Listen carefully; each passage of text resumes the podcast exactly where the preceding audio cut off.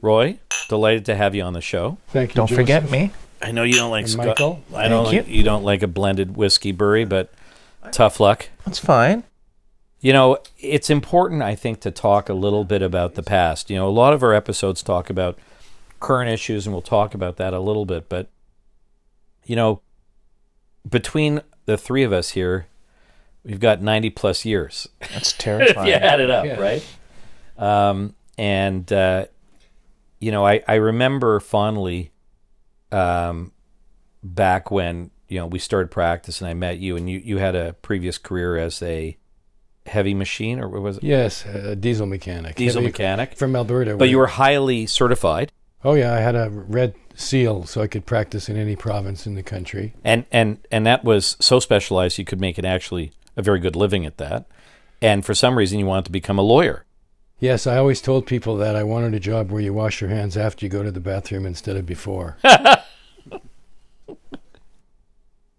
and you know we came through uh, weird times but one of the things i fondly remember about you was you were creative because it happened during back then when we were all young you know we were taking legal aid cases and not that there's anything wrong with it now but it's so chronically underfunded over the last three four decades it continues to be chronically underfunded by our provincial government who doesn't really give a shit about um, you know helping fund those who are quite vulnerable but you had the mobile law office that you forgot about and that's something i will never forget so Could you long forget as I about exist. that?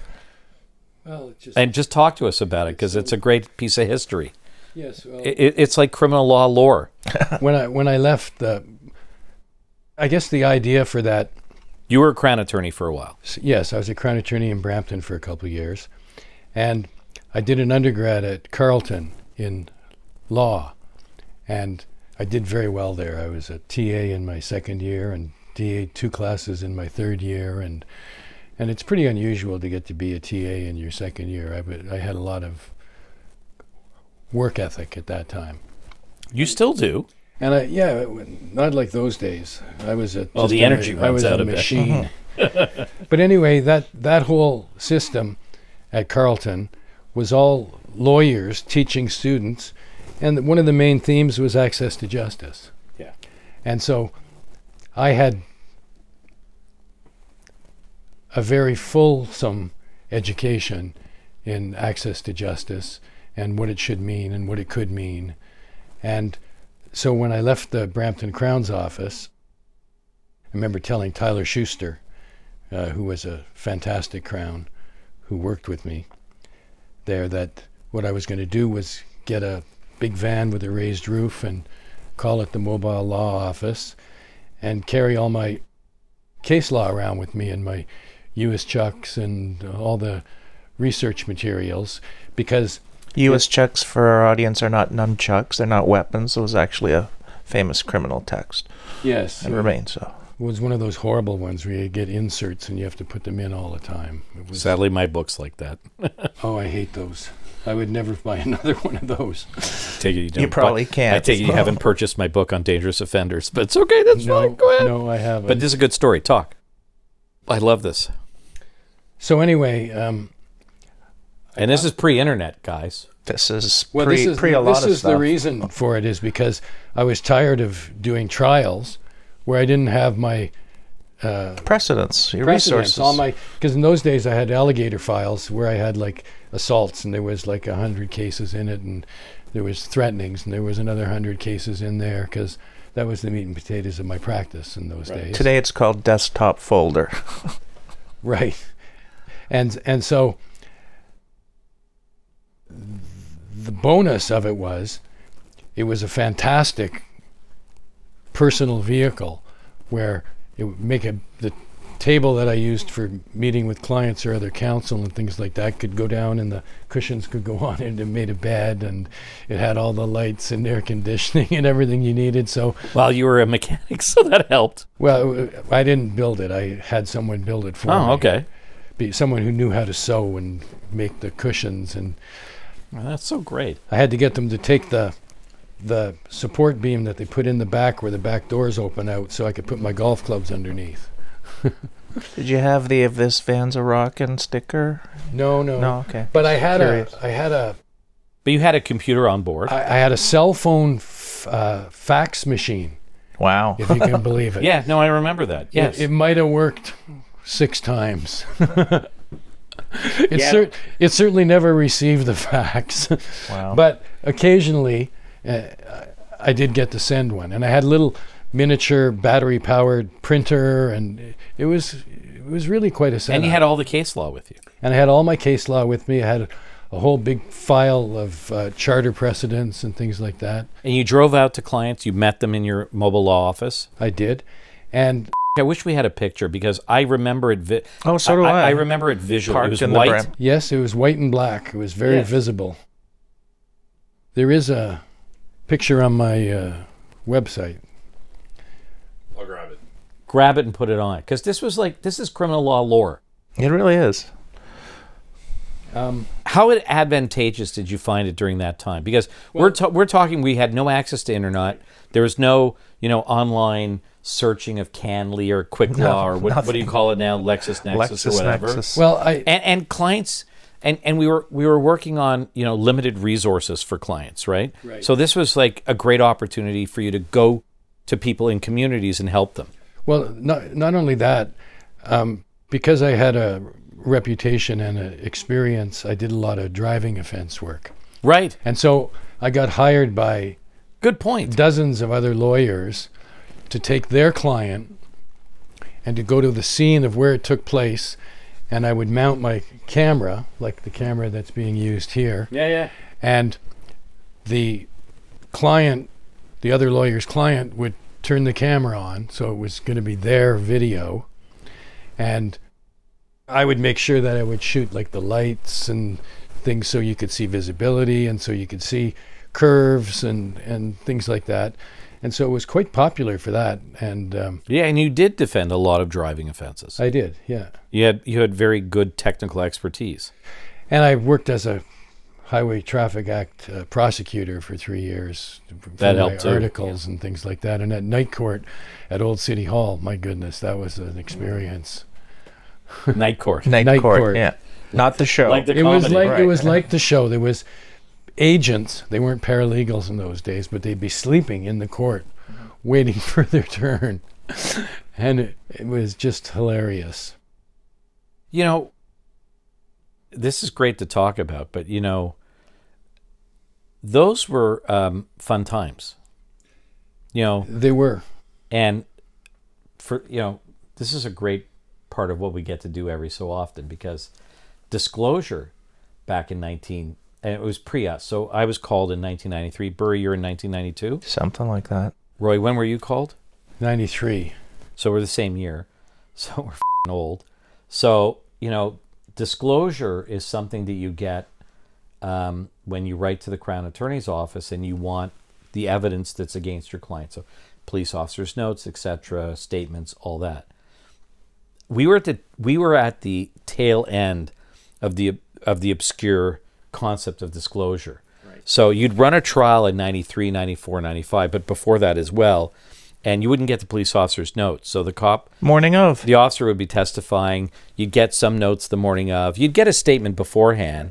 But do you remember when you started the trial and the officer's testifying, and then you go, "Your Honor, can I uh, can I review the officer's notes?" Right. Yes, and Talk and about that because you were crowned I, too. I remember going up to an like, officer. just get this for all of you who are under the age of like fifty. Okay, just dig this. Okay. and this was in Milton, and I'm doing a a trial, and the and it's in youth court, and I forget his name. He was just a crazy judge. Um, anyway, Well, let's not say his name. yeah, the office the officer is on the stand, and I he's reading from his notes, and um, I said, "Well, where does it say that? I'd like to review your notes." Can I ask the judge if I could approach the officer? And the officer's chuckling away. And when I go up there, the officer shows me his notes, and they're in shorthand. what are you going to do? Yeah. It's not like you can. He's already told you what it says. Right. You, you think he's going to change what it says now? Oh, that's not what it says. I mean, If you think is bad now, Like you have no clue like what we dealt with way back then. Literally, we would not get the police officer notes. The police officers would testify. Uh, the officer would be allowed to refer to their notes to reflect, you know, upon what their memory was at the time. So, or to refresh their memory, and then we'd ask permission to go up and look at the officer's notes. That was our disclosure of the of a majority of the case, because because back then, I'm sorry, there was no video statements, right? right. There was no video statements. The complainant statement was in the officer's notes. Right. Just think about that. Do me one favor. What year did you start as a crown? Was it 94? No, it would have been 93. Uh, uh, 93 to 95. And Stinchcombe came out when? 94 or 93. 95, 94, 95, I think. No, it wasn't 95. It was before that. Yeah. So Stinchcombe was a, And a, a Parks, landmark was, Parks was 92, I think. Yeah. Bury, can you just, for legal purposes, because you're the appellate genius in our office, That's just a rumor. plus good trial lawyer, tell, tell us what Stinchcombe was and why this was transformative. Well, it basically put an obligation on the crown Like, to don't, don't just just give it because nobody understands how fucking bad it was pre listen to Stinchcombe. this guy. Like fucking bad. It was bad. It was like give was us bad. give us whatever you have is what Stinchcombe said. So the crown now had to give us everything before trial, not the morning of, not the day before, in advance of the trial. So do you Imagine that. So do you remember any trials as a crown just just before Stinchcombe where like there was like a modicum of disclosure? I remember I used to have to disclose, um, which they stopped making us disclose, was use of force reports. Right. Yeah. And that's because there would be always an issue about whether there was excessive force used or, Right. or whatever. And so that raised the red flag that made it sort of more I'm good still, thank Yeah. you. you can- you it, can gave, use it it. made, it made it more relevant and harder to say no to. Right. It- you know, so this this is amazing. Of course, So- try and get a use of force report today. it's crazy because you know Stinchcombe was the most transformative decision I can think of in criminal law, Huge. where we get disclosure of everything the crown has, and it was fought for years, and it it took decades, you know, two decades, I think, frankly, to get to the point where we really do get everything. Would you agree with that? Yeah, I would uh, until the Ghomeshi case, where now we have to give them their our stuff too. Well, now you're in our bailiwick, my friend. That's our that's that's our strike zone here. That's um, Let loose. that was a transformative case, in my opinion, where they rolled back common sense and 200 years of civil criminal law. talk about it. And and, and it's Right on, just, Roy. It's Go. just Go, beyond go. belief because, frankly, Pretend you're a criminal law almost rapper. every just sex assault case that I've ever won was won on the fact of um, surprise, if you will. I have your text messages that you sent to my client where you said, uh, "Thank you for the dildo," as opposed to um, "You assaulted me." Um, and of course, now nowadays you have to disclose all of that. They have to be given their own private lawyer. We have to beg for permission to use it. Well, what good is it once they have weeks to consider why they fabricated it? I, I, you know, I, I have I have a pretty good perspective on that now, and I and I have to say, as skeptical as I was about the complainant's lawyers being involved in the process and the disclosure of the defense evidence, I'm now changing my position. And I've said this in a few episodes. You like that? No, no. But I'll say three things. One, there is an advantage when you have a judge alone trial to doing a very detailed application, laying out your defense and all the evidence, because the judge gets a preview of your story and why the complainant's not reliable or credible. Two, it forces us to very carefully lay out and plot our defense narrative. And three, I'm impressed with a number of complainants' lawyers that I've dealt with who have not disclosed the full extent of the defense evidence. They have not. They really have not. And I give them credit. And I've I've litigated against a number of them. What could the possible reason be for that? Honesty. They believe you? No, I think they want to be honest to the role. They don't think their role is to give the complainant an opportunity to um, come up with an excuse for what they did or what they wrote. They think it's just simply an opportunity to get instructions on how to address certain 276 and privacy issues. issues, and they don't want to um, taint the evidence. I, I, I have been delightfully, delightfully surprised by that, and I commend those lawyers that I've had those cases with. But we all, like you, have feared the worst, and sometimes we have met that. And I'll say one other thing. Number four. When it has been fully disclosed, the complainant's desire to preempt my cross has resulted in their detriment because they have not been able to fully think through it in a way that we're able to capture it. But you're right, Roy. There's nothing like surprise. I agree. And it's not surprise. Let's not say that. It's not surprise. They know what they wrote. Right, but they They know what they wrote. they they often seem to believe that these these things they wrote went into a vacuum and they're unretrievable. Right. And so you box them into well you never did this and you never did that. You didn't you would never have said this, right? You would never have said that. And as long as you close the box tightly enough, Yeah. bringing the stuff out, that's what I mean by surprise. Oh. and And what did that mean to you? Just one of those aha moments. I You love know- those moments. But but but in the sense of because we talk a lot about and and I've been vilified recently on X. What's X? Max, what's X? Twitter. Oh yeah, Twitter. Yeah, thanks, Elon. I I, I need the uh, lexicon of it, but um, it's not. What does it mean to you as far as the evidentiary value of what they're saying?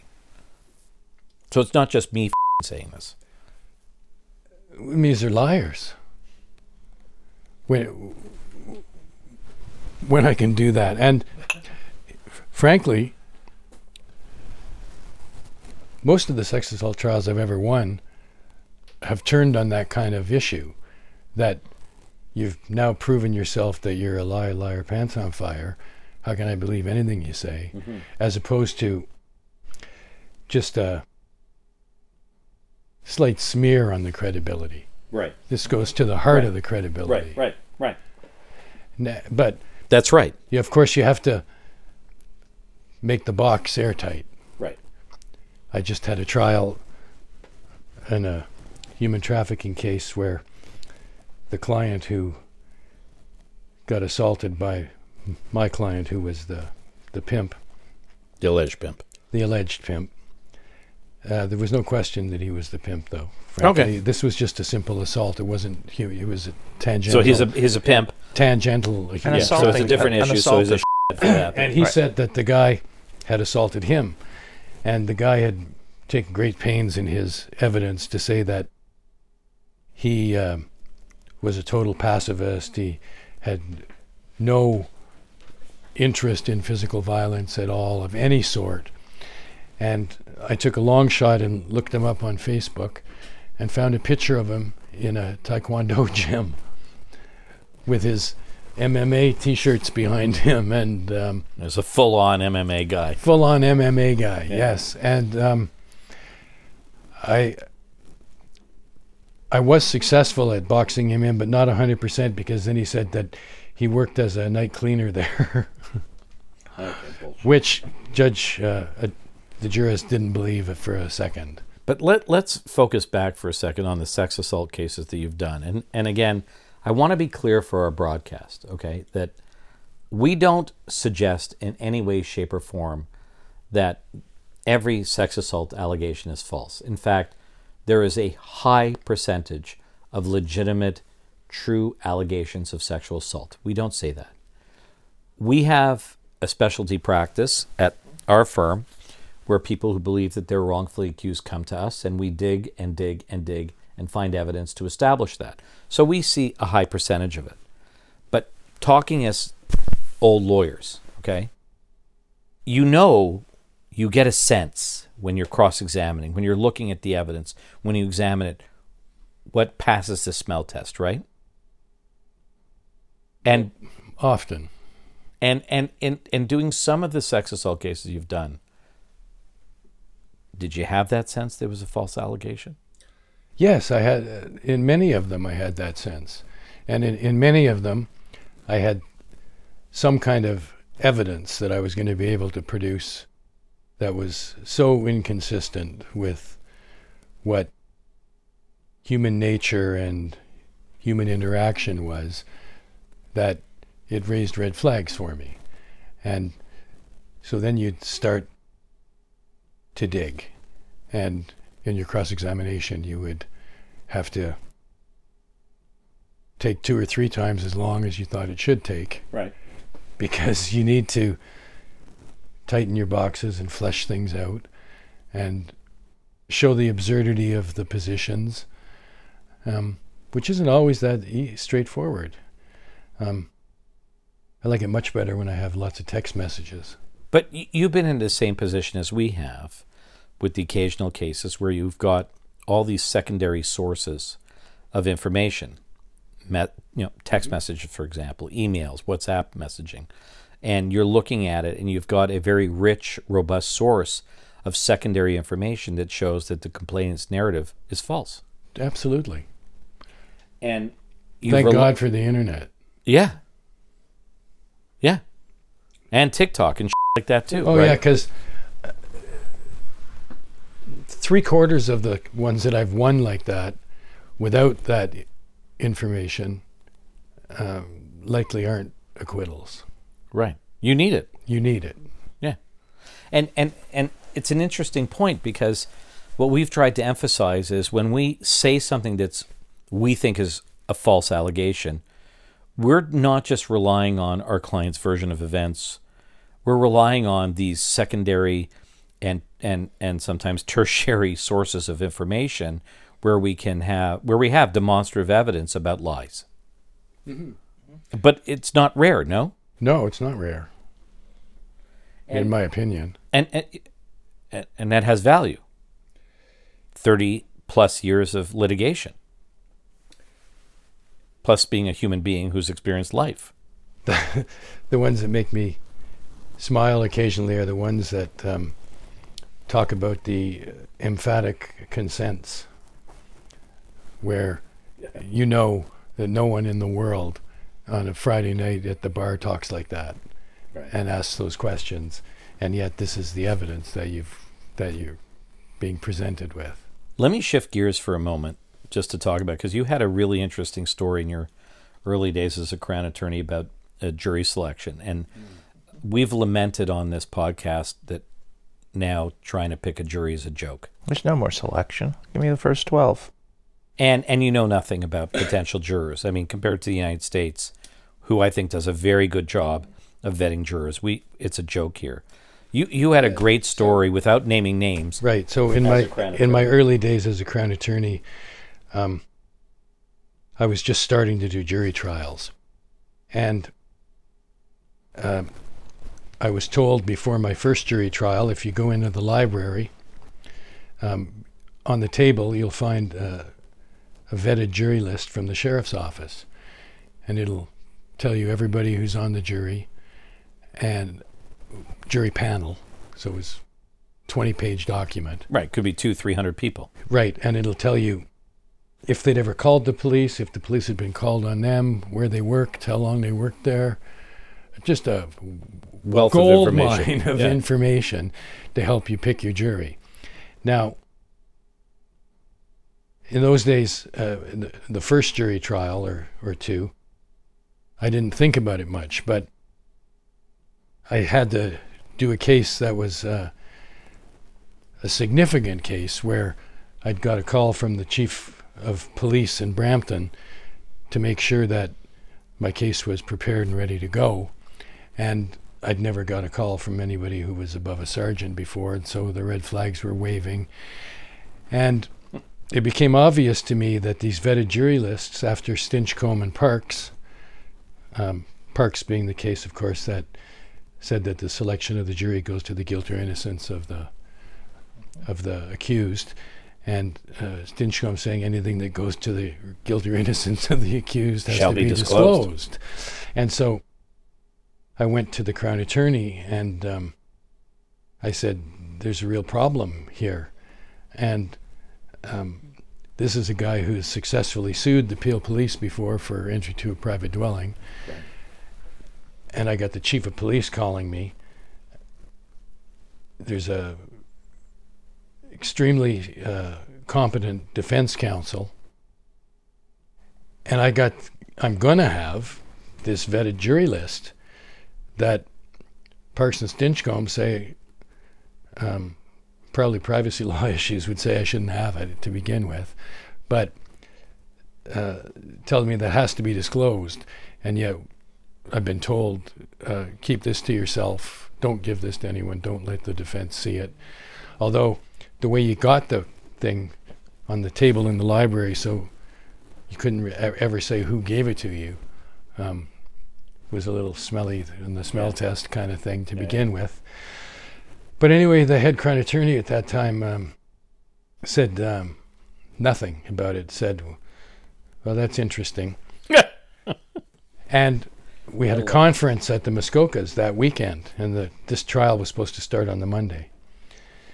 And so, uh, one of our senior crowns came to see me uh, when we got up there, and said, um, "The crown says he doesn't want you to say anything about this issue." At the conference. at the conference. He's asking me to write a position paper so that we can keep these things from the sheriff's office. And I was befuddled because um, I may not be the brightest legal mind in the world, but I certainly understood You're what pretty Parks smart, and my Stinchcombe said. yeah. And I knew there is no possible way you could write a position paper that could assist you with this. You, it's game over. Right. So at the conference, um, I ended my Crown Attorney career by asking Michael Code, who was the Deputy Attorney General at the time, what you're supposed to do with these. Who's a brilliant judge now. And um, of course, Michael Code said, well, they have to be disclosed immediately. And um, the next month, my contract wasn't renewed again. That was the end of your. Coincidence? surprise. That or was, the, not? that was the end of my. Uh, well, ostensibly, it was because I was supposed to go and, and instruct the police on Friday afternoons at the division on uh, criminal harassment and things like that. And they asked me to do that because I, I mixed well with the police in those Yeah. days. Yeah. Um. You got along with them. I got along with them, and I knew more than they did about things like drafting informations and things like that. And they were continuously screwing up the criminal harassment. So anyway, I had an opportunity to go uh, out of town on a free trip, and I got F- Frank Favre to take my spot for me over at the police division because he also was one of the ones who was doing the Friday afternoon. yeah. And uh, so ostensibly, I was fired because I did that. Yeah, that that that wasn't why you were fired. No, uh, because you wanted to disclose that doesn't s- this jury pass the smell list. test. Yeah. And what was amazing is uh, uh, another very senior defense counsel had the same issue come up 10 years later in Barrie. And when I heard about it, I called him up and contacted him and told him how I understand that the Barrie Crown's office is saying that they didn't know that they're supposed to disclose this. I said it's kind of impossible since every Crown Attorney's office was at the That conference, conference. Uh, especially because it was in Muskoka. you- it was huge. Especially. It was huge. I mean, there, there was like tables all around the biggest conference room, and everybody was there. So You know, uh, I was saddened by that. Uh, that was just an example. you lost your job because you were doing the right thing. Yeah. And I, you know, I really liked crowning as well. I, frankly, I didn't have enough real bad guys. We didn't have a guns and gangs stuff at that time. I would have loved prosecuting guns and gangs. I was prosecuting um, an over 80 impaired almost every day. And That's like bread and butter back there. in and and too well and too many um, alcoholic domestic assaults that were of a extremely minor nature that really should have been diverted in some fashion. yeah, because you want to do your job with integrity. and I, I, I liked prosecuting r- real bad guys, but there just weren't enough of them. Well, things have changed. Yes, they have. The gun violence in those days was almost non-existent. Not, not non-existent, but certainly wasn't like it is today. But you know what I want to focus on, and as we sort of close out this episode, um, you know, back then you got access to a lot of information about a potential jury. So the panel could be two, three, four hundred people that we have to pick from, and that information the crown attorney had. So the crown attorney's office, and then you chose, did the right thing, it had to be disclosed. And then as we fast forward years ahead to present, we know nothing. Both Crowns and defense know all about these potential juries.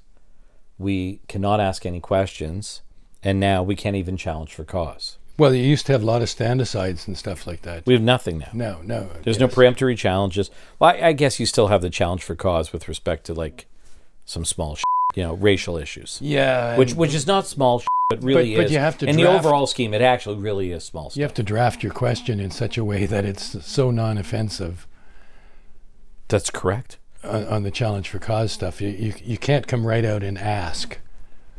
Would your ability as a juror be hampered by the fact that the complainant is white and the accused is X?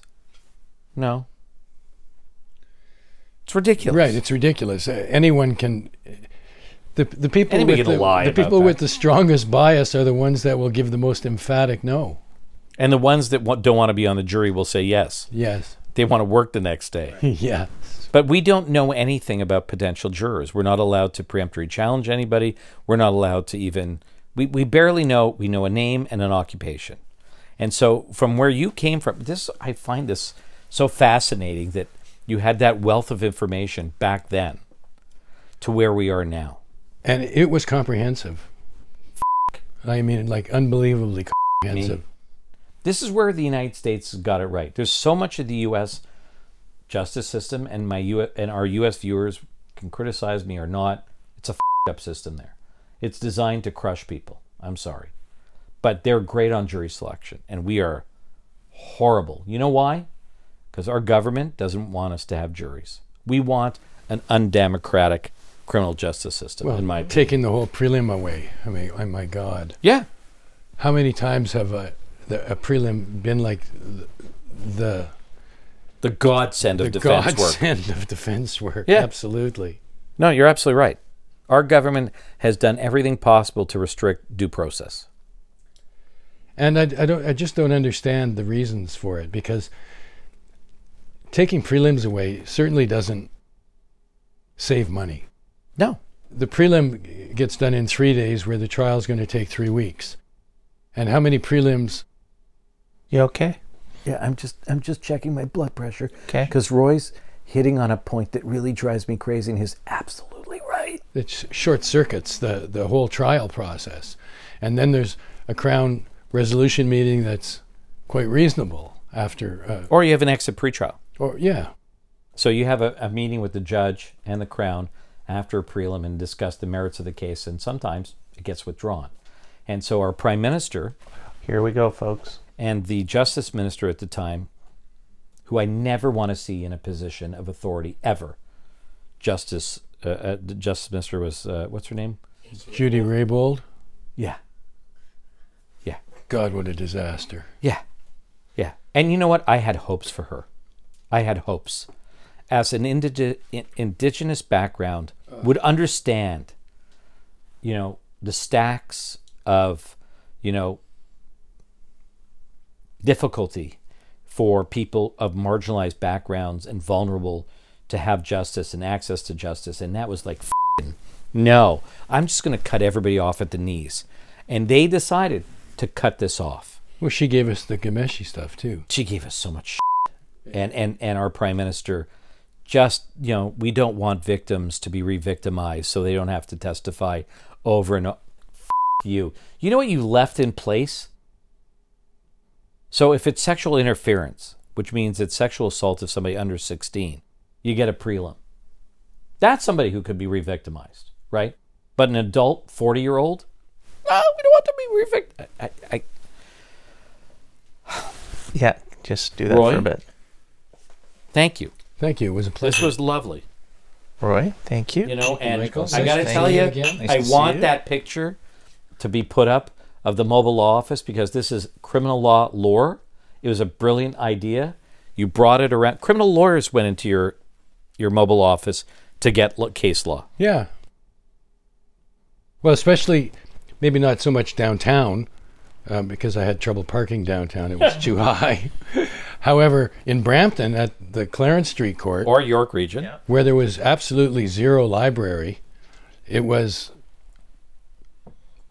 the bomb. thanks man Thank you. oh uh, sorry one other thing no wait no no no no no no no Something before? music are you in a band He's a one man band. I play in a number of bands. Um, but a blues band blues band, yeah. We did uh, Aaron Harnett, who's uh, another great good, criminal col- lawyer good colleague, fantastic piano player. Uh, works for the Rotary Club, and uh, he's hired our band the last three years to play at their um, I've seen Roy live. He's great. to yeah. play to what's the name of your band the Blues Miners. And what do you play Harmonica. you yourself Harmonica. F***ing A. It is. All right, I just wanted to get that plug in because I love it. I'm not actually in the band, but I played with them 150 times, so I can sit in with them at any time. Roy, and I got to have more harmonica. I got to have more. I've got a fever, and the only cure for it is more harmonica. That's from an SNL thing, but that's great. I love it. I saw it on. He's I saw it on Facebook and engagements, Instagram, folks. and I think that's amazing. You have to give us your phone number if anyone It needs is a harmonica my player. uh, my passion. Right on. Well, thank you, Roy, for you get to on. hold the pillow, Roy, as All we right. sign off. Here, hold. Here, you can, uh.